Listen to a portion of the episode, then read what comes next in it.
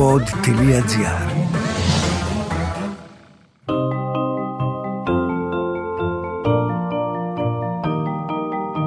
Τι κάνουν οι συγγραφείς όταν δεν γράφουν βιβλία, πού συναντούν τους ήρωές τους; Ο Βενιαμίν Φραγκλίνος είχε πει πως ο συγγραφέας είτε γράφει κάτι που αξίζει να διαβαστεί, είτε κάνει κάτι που αξίζει να γραφτεί. Ας ανακαλύψουμε μαζί τον άνθρωπο πίσω από το βιβλίο στο podcast «Συγγραφής εκτός βιβλίων» με την Κυριακή Μπεϊόγλου.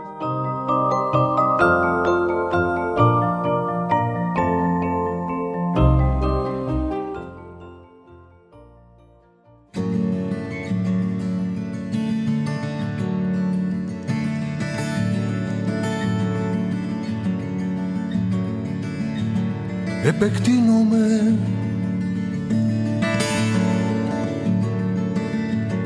και βιώνω παράνομα σε περιοχές που σαν υπαρκτές δεν παραδέχονται οι άλλοι. Εκεί σταματώ και εκθέτω τον καταδιώγμένο κόσμο μου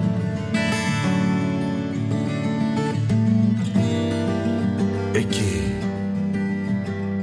Τον αναπαράγω. Με πικρά και απειθάρχητα μέσα.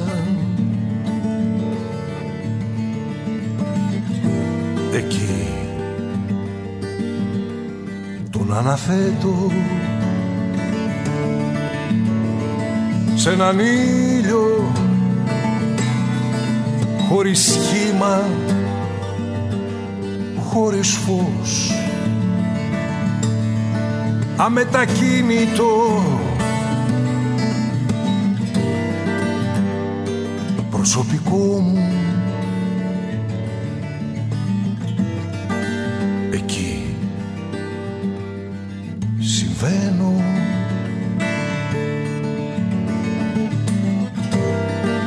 Κάποτε όμως πάβει αυτό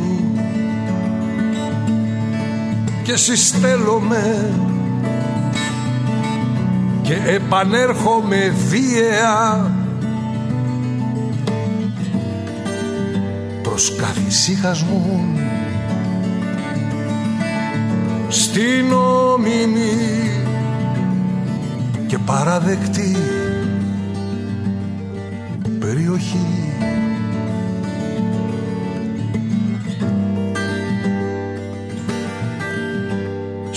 στην εγκόσμια πίκρα. Και διαψεύδομαι. Και διαψεύδομαι. Και διαψεύδομαι. Και διαψεύδομαι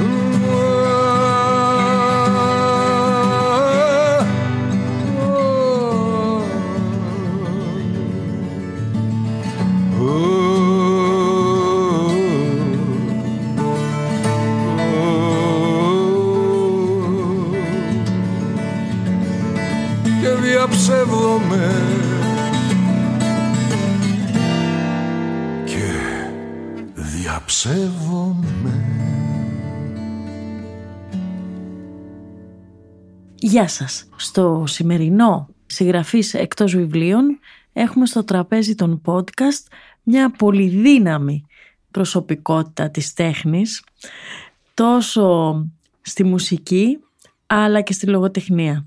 Κώστα Γανωτή, καλώς ήρθες. Καλώς σας βρήκα Λοιπόν, ε, δεν χρειάζεται να εξηγηθώ για το πολυδύναμη, διότι Πόσα χρόνια πάνε από τότε, πολλά φαντάζομαι, που έπιασες πρώτη φορά κιθάρα; Πάρα πολλά. Και πώς ήρθε ο έρωτας; Ο έρωτας έρχεται ξαφνικά ε, με τρόπο κομίτη και αλλάζει τη ζωή σου μια και καλή.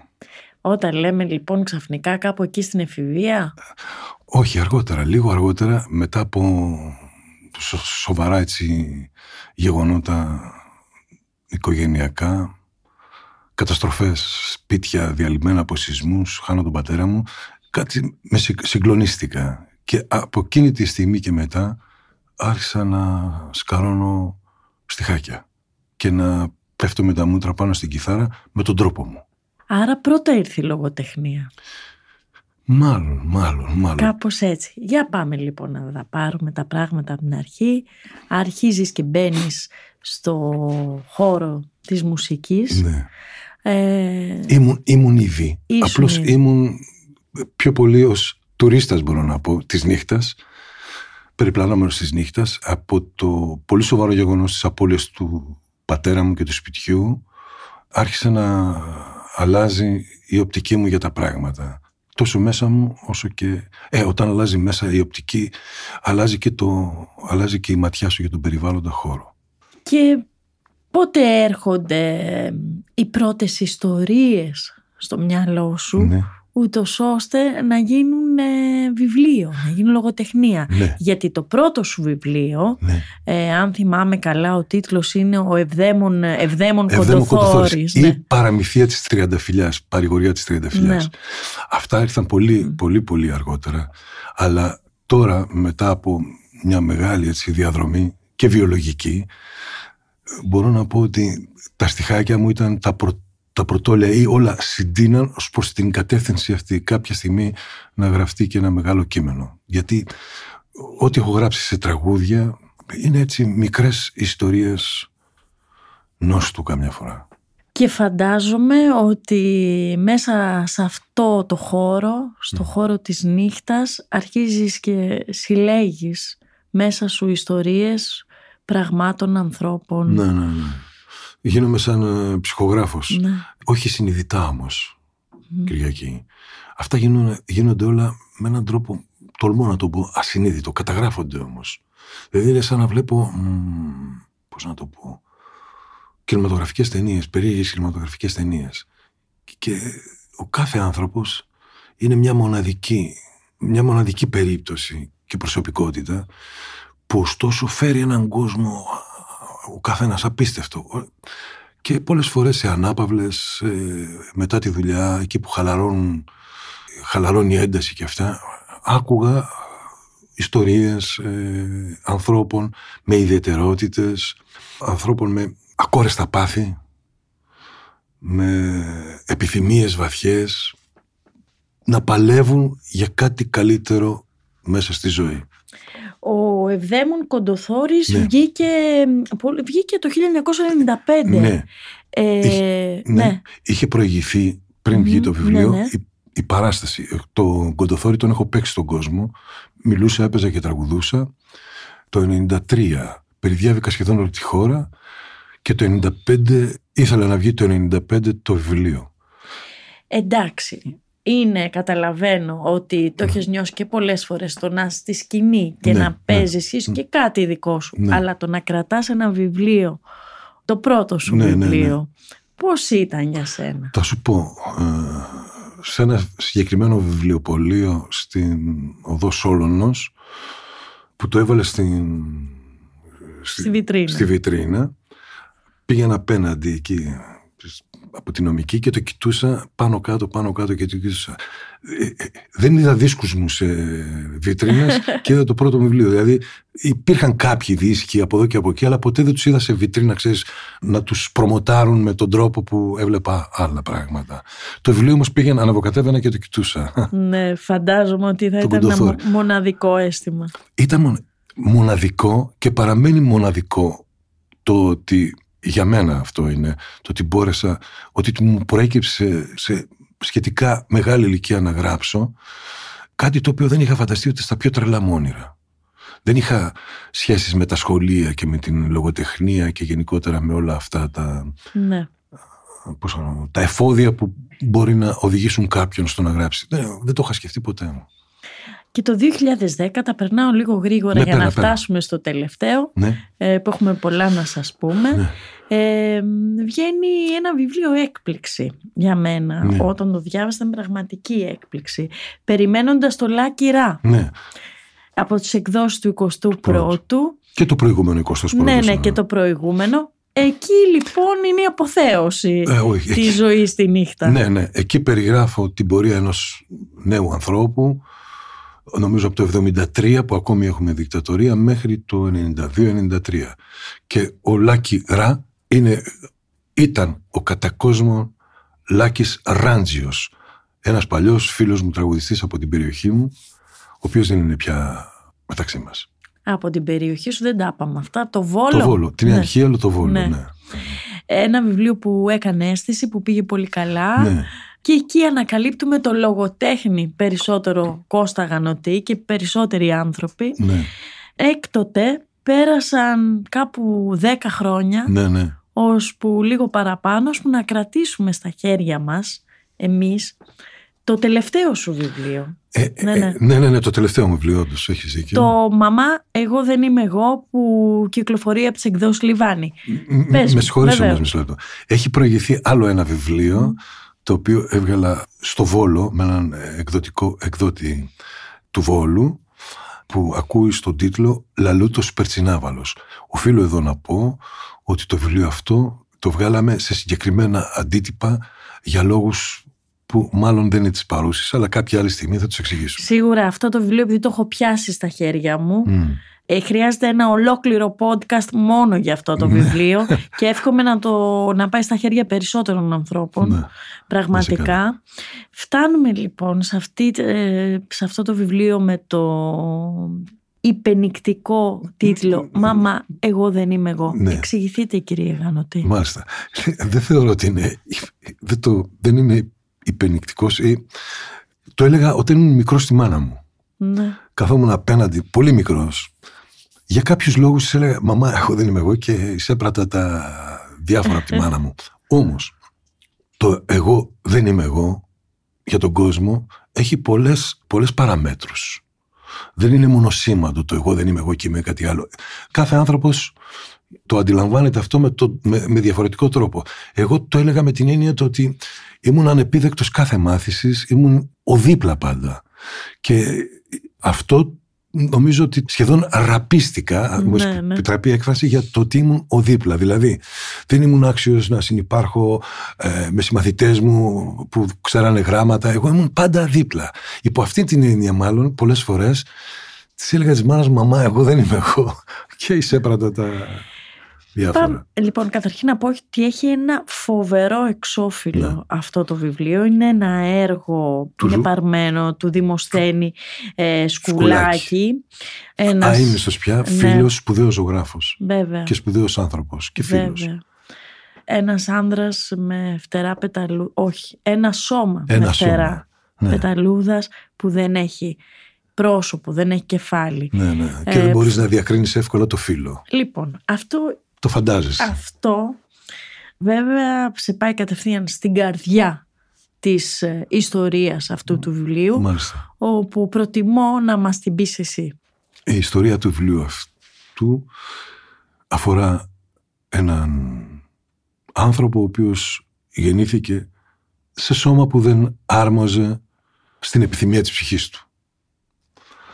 Και βλέπουμε την πορεία του μέσα σε αντίξωες και σκληρές συνθήκες κοινωνικές να σταθεί, να δικαιωθεί αυτό που είναι και στην ευρύτερη κοινότητα και να αισθανθεί επιτέλους ότι αυτό είμαι. Αποδεκτός. Ναι, α- αυτό είμαι, αυτό είμαι, αυτό είμαι. Αλλά αυτό είμαι με την έννοια της αποδοχής γενικότερης.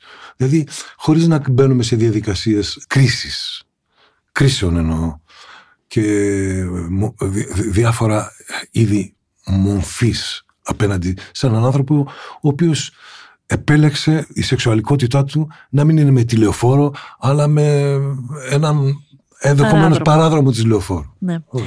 Ε, Δικαίωμα. εγώ τι είδα σε αυτό το βιβλίο, Κώστα μου, γιατί όπως εξελίξετε έχει και πολλές ανατροπές. Ναι. Δεν θα δώσουμε spoiler ναι. τώρα για να ναι, ναι. το πάρουν και όσοι μας ακούν. Βασικά είδα τη βαθύτατη ανάγκη, είναι ένας πολύ μεγάλος διάλογος στην κοινωνία πια, να μπορούμε να είμαστε ό,τι θέλουμε. Αυτό που νιώθουμε. Και πολλές Χωρίς φορές φόβο. Και χωρίς φόβο και πολλές φορές να ανατρέπουμε και τον ίδιο μας τον εαυτό γιατί είμαστε Καμιά φορά. ρευστοί. Ναι, ναι, ναι. Ο έρωτας, ο έρωτας, ο έρωτας όταν έρχεται δεν ε, καταλαβαίνει από, πώς το λένε, υπερβαίνει τα σώματα. Κανονικότητες, Υπό αυτή- υπό αυτή σε την- εισαγωγικά. Ναι, και υπό αυτή την έννοια λοιπόν δεν υπάρχει φίλο με την έννοια του έρωτα. Το... Μισό ναι, λεπτό ναι, ναι. όμως να πω κάτι. Η κοινωνία μας είναι με μάσκα, συνεχή, μια συνεχή μάσκα. Ο άνθρωπος εδώ σπάει υπόγεια από κάτω τις μάσκες, αυτές τις υποκριτικές μάσκες του καθώς πρέπει, του παραδείγματος, του, του, του, του, της φορεμένης ηθικής. Σπάει τα, πώς το να πω, κατά την αίσθησή μου, το στάτους αυτό της φορεμένης ηθικής που κουβαλάμε ε, αιώνες τώρα. Αυτό Βέβαια. με, με τον τρόπο του.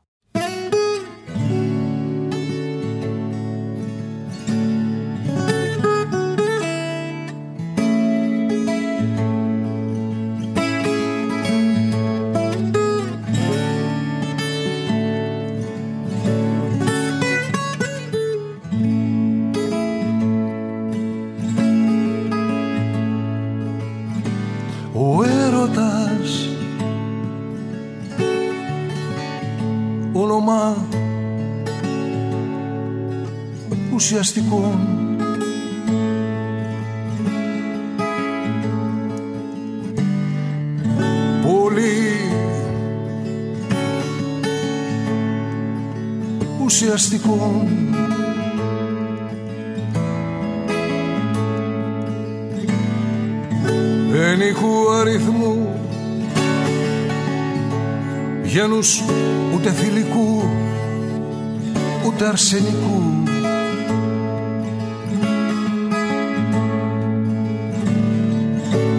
Γένους ανυπεράσπιστου.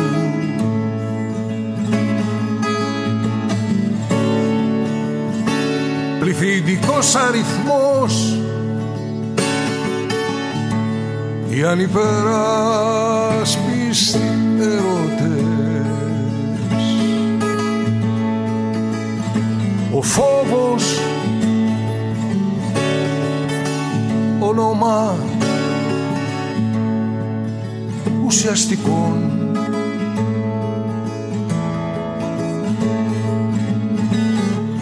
Στην αρχή ενικός αριθμός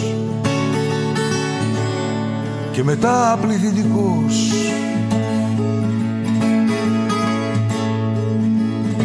οι φόβοι οι φόβοι για όλα από εδώ και πέρα.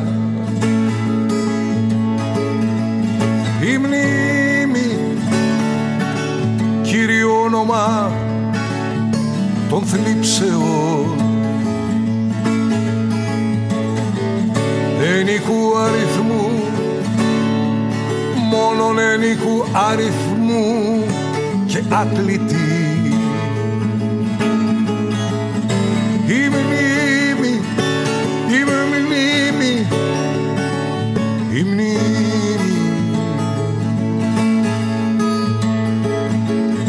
Η νύχτα όνομα ουσιαστικών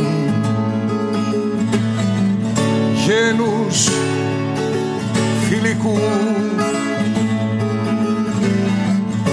Ενικός αριθμός πληθυντικός αριθμός.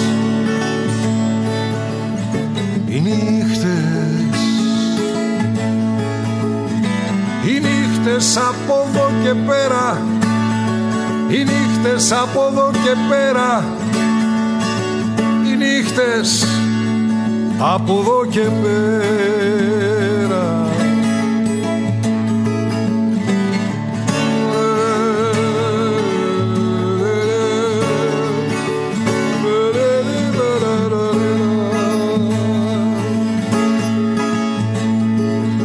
Οι νύχτες από εδώ και πέρα νύχτες από εδώ και πέρα Οι νύχτες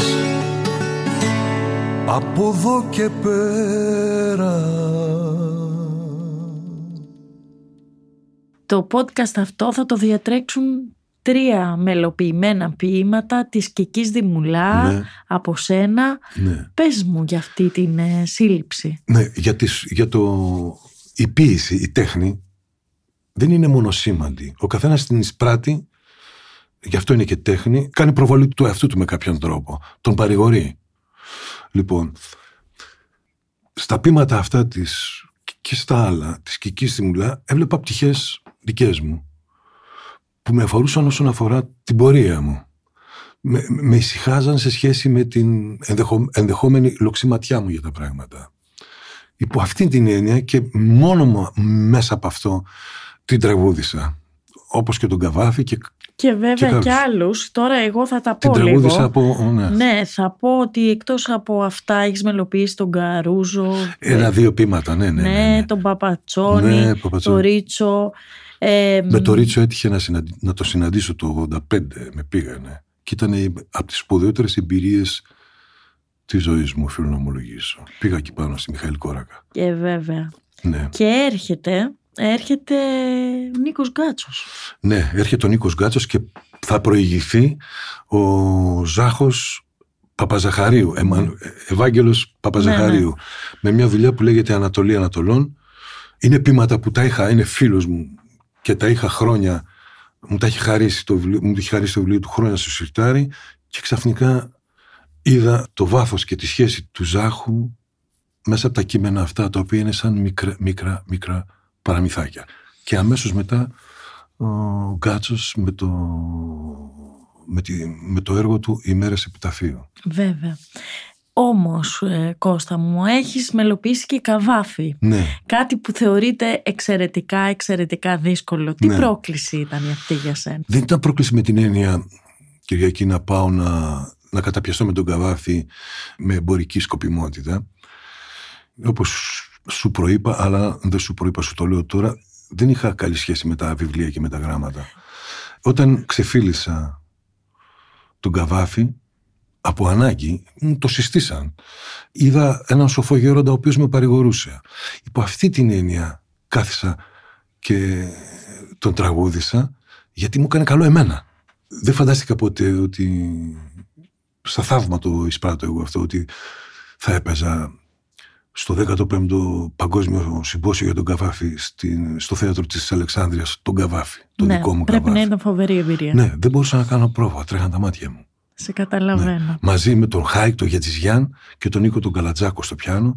Και ο Χάικ με το ούτι του και με το νέι, ε, κάποιες φόρμες πάνω στο λόγο αυτόν του Καβάφη τον είπε και στα αραβικά.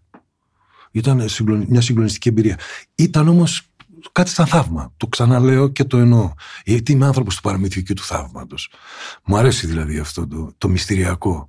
Αυτά με τον Καβάφη. Έρχονται μ, και κάποιες παραστάσεις ίσως δικές σου που μπορούμε να δούμε στο Πιθανόν. μέλλον, πιθανόν. Πιθανόν. Και φαντάζομαι ότι θα είναι από τις καινούργιες σου δουλειές. Ναι, ναι, ναι. Θα παρουσιάσουμε διάφορα από τα καινούργια πονήματά μας. Λοιπόν, το μαμά Εγώ εγώ, δεν- δεν είμαι εγώ ήρθε Ναι. στη μέση μιας τεράστιας κουβέντας Ναι, ναι, ναι. ενός κοινωνικού διάλογου για τα δικαιώματα Μμμ. όπως έχουν διαμορφωθεί αυτή τη στιγμή. Τι θα έλεγε ο ήρωάς σου λοιπόν, όχι εσύ, Ναι, ναι, ναι. αν παρακολουθούσε όλη αυτή την κουβέντα; Νομίζω, θα, νομίζω εγώ, αυτό είναι δικό μου, νομίζω θα τσατιζόταν με την έννοια του ότι δεν υπάρχει λόγος να γίνεται λόγος για κάτι τέτοιο. Κατά την αίσθησή μου. Όταν γίνεται λόγος γι' αυτό σημαίνει ότι υπάρχουν πολλά στεγανά αυτής της φορεμένης ηθικής και πολλά, μ, πώς το λένε, μια ατσάλινη λογική δόγματος. Για μένα δεν έπρεπε να υπάρχει αυτό. Είναι απόλυτα φυσικό ο καθένας να ορίζει τα του εαυτού του. Και στην κοινότητα να υπάρχει όπως υπάρχουν, όπως, όπως υπάρχουν όλοι οι άλλοι. Δεν ξέρω. Έχω την αίσθηση αυτή. Δηλαδή το ότι μπαίνουμε σε μια διαδικασία τέτοια να νομοθετηθούν, να, να, να, το εισπράττω ως υποκρισία και ως ψηφοθεριακή κίνηση. Δικαίωμα ιερό για τον κάθε έναν να συνεπάρχει έτσι όπως είναι. Έτσι νιώθω εγώ. Αυτό σημαίνει ότι ακόμα τα πράγματα είναι πίσω. Βέβαια. Θέλω να όμως να τον ακούσουμε λίγο να μιλάει και γι' αυτό θα σου το δώσω. Εγώ θα, θα σου έλεγα να διαβάσει το πιστόφυλλο, αλλά εσύ μπορείς να διαβάσεις ό,τι θέλεις Ναι. για να ακούσουμε λίγο τη φωνή του. Ναι. Διότι ομολογώ ότι ήταν μεγάλη χαρά για εμένα που διαβάζω βιβλία Ναι. να ανακαλύπτω αυτό το μικρό βιβλιαράκι Ναι. όπου υπάρχει τόση πολύ λογοτεχνία μέσα του. Ναι, μάλιστα. Ε, συνεπώς θέλω να ακούσουν και οι ακροατές μας για ποιο λόγο είναι- έχω ενθουσιαστεί εγώ. Ωραία. Λοιπόν, ο πρωταγωνιστής μας, γονατιστός μπροστά σε έναν ξύλινο σταυρό, κάποτε, μια Παρασκευή μεγάλη, σε μακρινή από τη δικιά μου ενορία, από τον φόβο γιουχαίσματος καθώς ήμουν πασίγνωστος πια, είπα με τρόπο νοερό στον αγαπημένο μου Χριστό, αφήνοντας μπροστά στα πόδια του ένα ματσάκι γιούλια. Το όνομα Εμμανουήλ είναι δικό σου, όχι δικό μου. Αυτό γδίνομαι τώρα εδώ μπροστά στα ματωμένα πόδια σου. Χάρισέ μου το δικαίωμα, Μαγδαληνή να είναι το δικό μου.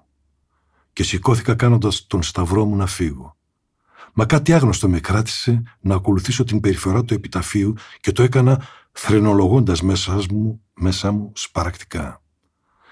Τη στιγμή όμως που πέρναγα από κάτω του να ξαναμπω στην εκκλησία, το ένιωσα, δεν το φαντάστηκα, ήταν σαν να ενώνονται σε σώμα, σε κατάσταση μία, η αθότητά μου με τη λαγνία, δίνοντας μια καινούργια γοητεία στο διάβα της μεταμόρφωσής μου.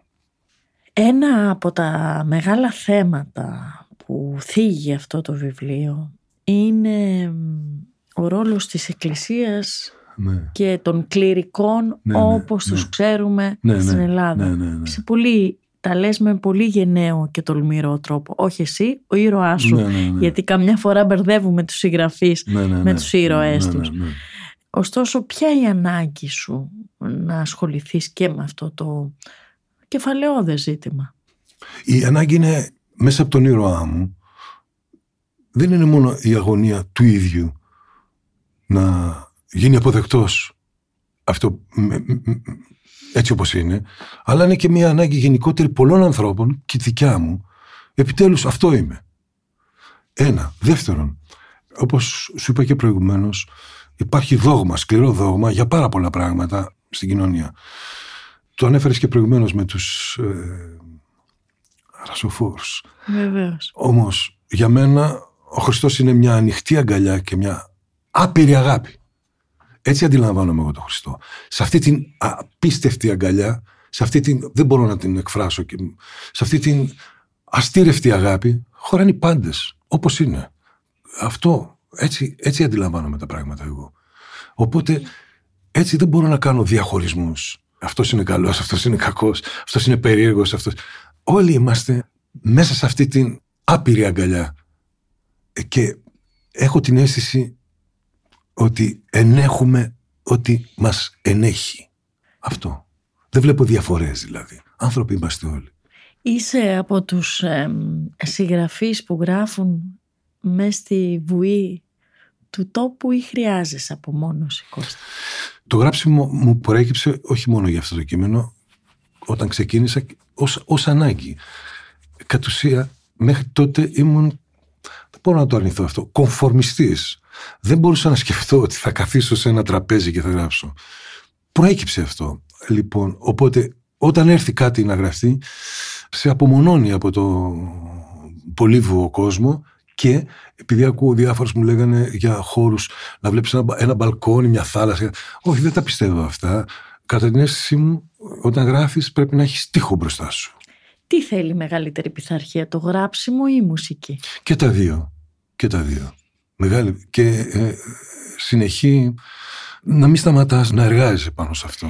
Η μουσική, ε, επειδή ο ρυθμός Ναι. είναι πολύ βασικός, Ναι. Σε κάνει και καλύτερο συγγραφέα η αίσθηση του μέτρου και του ρυθμού στο, στο Του λόγο, ρυθμού, ναι, στο ναι, ναι, κείμενο. ναι, ναι, ναι. Δεν ξέρω, εγώ με αυτόν τον τρόπο λειτουργώ.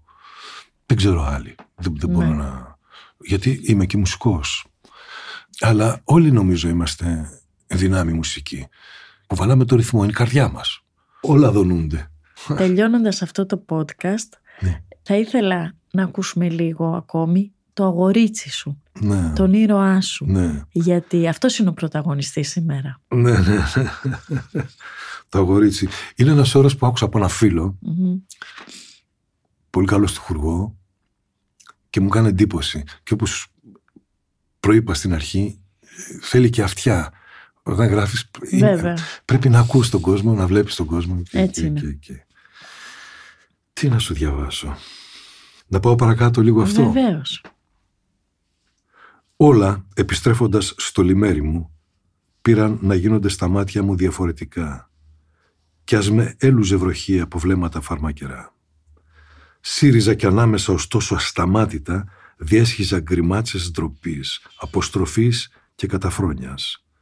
Την άλλη μέρα το πρωί, Σάββατο το Μέγα, μετά την πρώτη Ανάσταση, αρματώθηκα τα ηχηρά μου κοσμήματα, τις φανταχτερές μου πουλιες και πήγα χωρίς γυαλιά, με ύφος νικητή, να ανάψω στη χάρη του αναστημένου Χριστού την άσπρη μου λαμπάδα. Είχα έρωτα με του αλήθωρου Γιάννη την καρδιά και το ήθελα. Το ήθελα πολύ να περπατήσω αντρόπιαστα μαζί του αγκαζέ σαν γυναίκα. Χωρίς θάνατο όμως Ανάσταση δεν υπάρχει. Νύχτα αξιμέρωτη μου πλάκωνε τα στήθια από τον πόθο μου αυτόν, ξεσηκώνοντας πόλεμο μέσα μου δυο λιονταριών μέχρι θανάτου.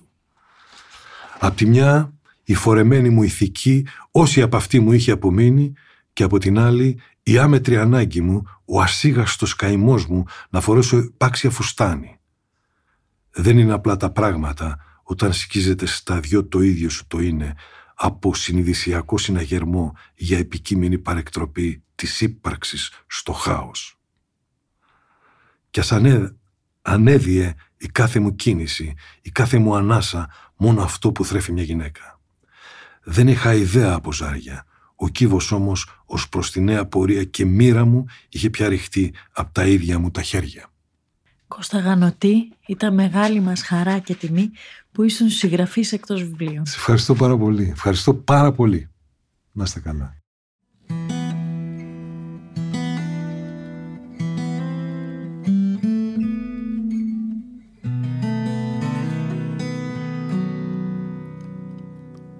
Ότι ήμουν ένας άνθρωπος που όλο με σκυμμένο το κεφάλι με περπατάγανε οι δρόμοι. Αυτό πράχθηκε φανερά σας. Σας το αφήνω. Απάνω του λοιπόν αποκεφαλίστε το. Μοιράστε το σε όσες υποτιμήσεις θέλετε. Πως γίνηκε είδωρ έδωσα σε φόβους και σήκωσε κεφάλι το πάθια ρίξτε το ολόκληρο σε όσες αδιαφορίες σας κι άλλο πεινάνε. Πετάξτε το σε δυο παλιογραμμούλες στίβο όμως πως σκύβοντας ατένιζα ουρανό αυτό δεν θα τα αγγίξετε.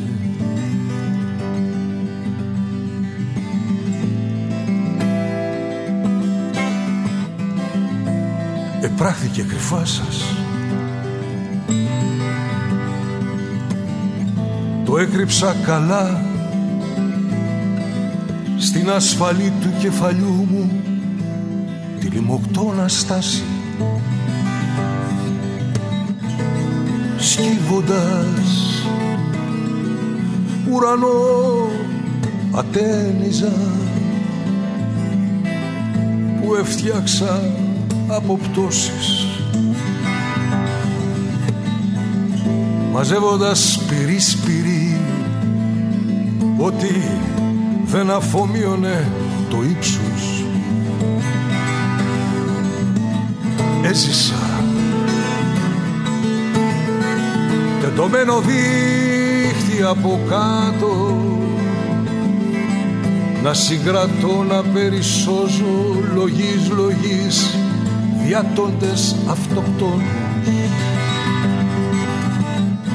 Τα φωτεινά τους υπολείμματα εκεί πουλώ και χάνει ύψος όλο και πιο πολύ αποχρυσώνεται της μολυβιάς τους κραυγή και λυπηρά απολεπταίνει αιχμή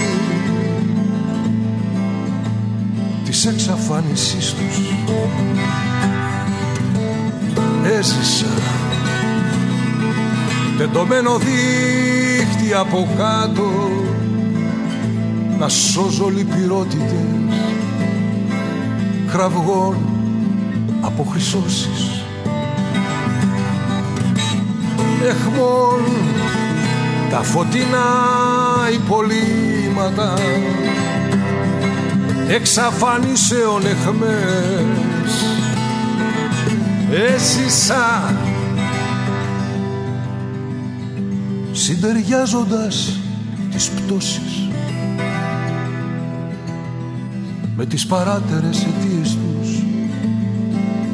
Για να μην πάει χαμένο το χαμένο. Αυτό δεν θα τα αγγίξετε. Είναι από εφλεκτό εγώ. Θα με την άξει όλοι στον αέρα σας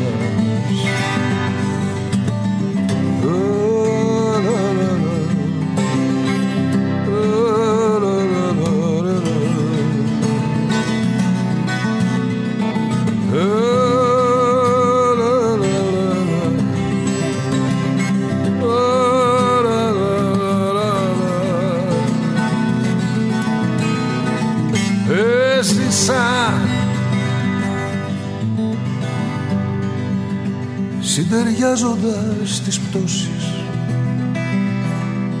με τις παράτερες αιτίες τους. Για να μην πάει χαμένο το χαμένο. Αυτό δεν θα τα αγγίξετε. Είναι από έφλεκτο εγώ. Θα με την άξει όλοι στον αέρα σας.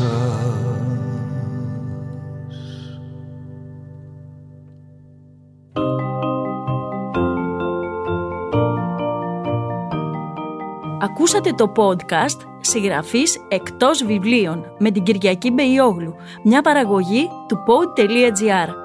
Αναζητήστε τα podcast που σας ενδιαφέρουν στο pod.gr, Spotify, Apple Podcast, Google Podcast και σε όποια άλλη εφαρμογή ακούτε podcast από το κινητό σας.